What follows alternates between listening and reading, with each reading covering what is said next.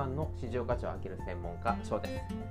今回は行き詰まりの解消法についてお話ししていきたいと思います。ビジネスの世界うまくいくことだけではないですよね。思っていたように進んでいかない。予想にしていなかった問題点が発生する。そういったうまくことが進まずに行き詰まってしまう。何をしたらいいかわからない。そんな時の対策についてお話ししていきます。ここは何をやってもうまくいかない。何をすればいいのかわからない。そんな時こそ動いた方がいい。このチャンネルを聞いてくださってるあなたはきっと前向きで自分を良くするために何ができるのか。情報を集めたり学んだり実際に行動を移すこともできる方だと思います。だからこそ。このですね動いてみたらいつか報われる、まあ、動いたイコール報われるというわけではないんですがやはり動いてみることによって行動してみることによってあこれは良かったんだ。これはダメだったんだ。というフィードバックが生まれます。で先1年先どころかこれをやったことによってじゃあ明日何が変わるか1週間後何が変わるかそういったことが見えなかったとしても動いていくことによって問題点から突破口が見えるということも十分考えられます。僕でしたら例えばこのポッドキャストポッドキャポッドキャストチャンネル。当初3ヶ月始めていて最低総再生回数も100いくかいかないか。本当にこう聞いてくださってる方はめちゃくちゃありがたかったんですが何をしたらいいんだ何をしたら皆さんに見てもらえて聞いていただけてっていうのがもう全くわからない状態だったんですよただもうこの行動だけはもう酔っ払っていてもどんな状況でも疲れ切っていてもできるっていう最小のですね労力まで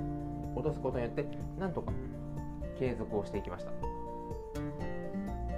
ほぼほぼ毎日投稿になるような、えー、投稿回数で行き来してたんですがある時ですねこういう話し方をした方がいいんじゃないかとかこういうふうにタイトルの付け方を変えてみたらで少しずつ少しずつ試行錯誤を重ねていきました。でただこの試行錯誤も毎日こう投稿してきたからこそもっとこうした方がいいかなというように解決策だったりとか新しい挑戦の仕方が見えてきます。これがうまくいかないし何をやったらいいかわからないからということで投稿を止めている。収録すること自体やめていたら今のこのスタイルは確立することができませんでした。なので動いていると何をこれが本当に自分の何ですかね成長につながっているのかやる価値があるのか意味はあるのかその分だけ自分の時間を割いてるわけです。そう言ってどうなのかなと疑問に思った時こそ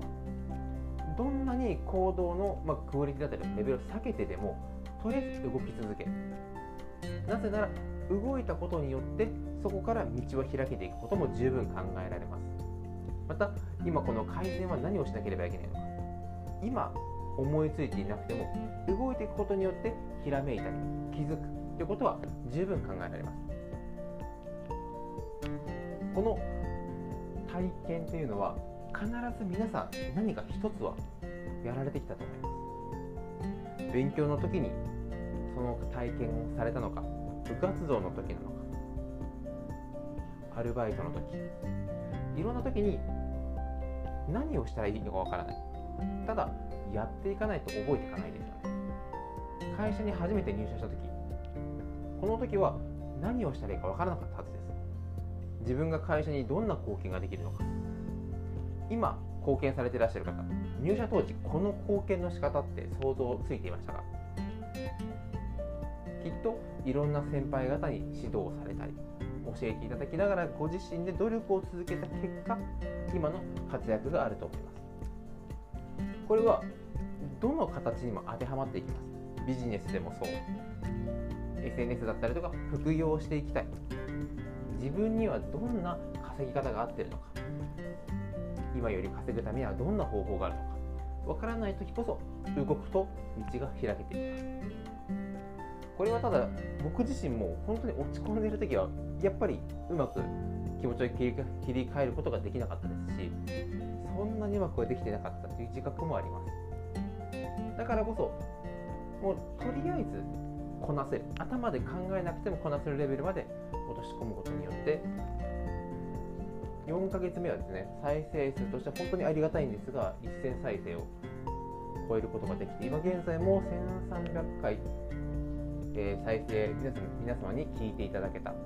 これは1ヶ月前では考えられませんでした。何かこう問題を突破したりとか一つ山を乗り越える時っていうのはともがきながらでも諦めずに動いた。情報を収集し続けた方に何かそういった悟りじゃないんですけど気づくチャンスは訪れると思いますのでうまくいってない何をしたらいいかわからないと今悩んでいるタイミングのあなたはぜひ動かれることをお勧めします。また悩んでる同僚部下いればこんな話をしていただくと動き出すきっかけになるのではないかな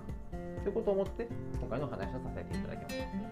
このチャンネルは AI がどんどん進化していく中で、まあ、単純作業というのは機械側が取って変わっていきます。また今では、まあ、ちょっと前では正社員 VS 派遣でしたり正社員、まあ、一部上場でしたり、まあ、中小零細。そういった日本国内での戦い。まだまだ比較的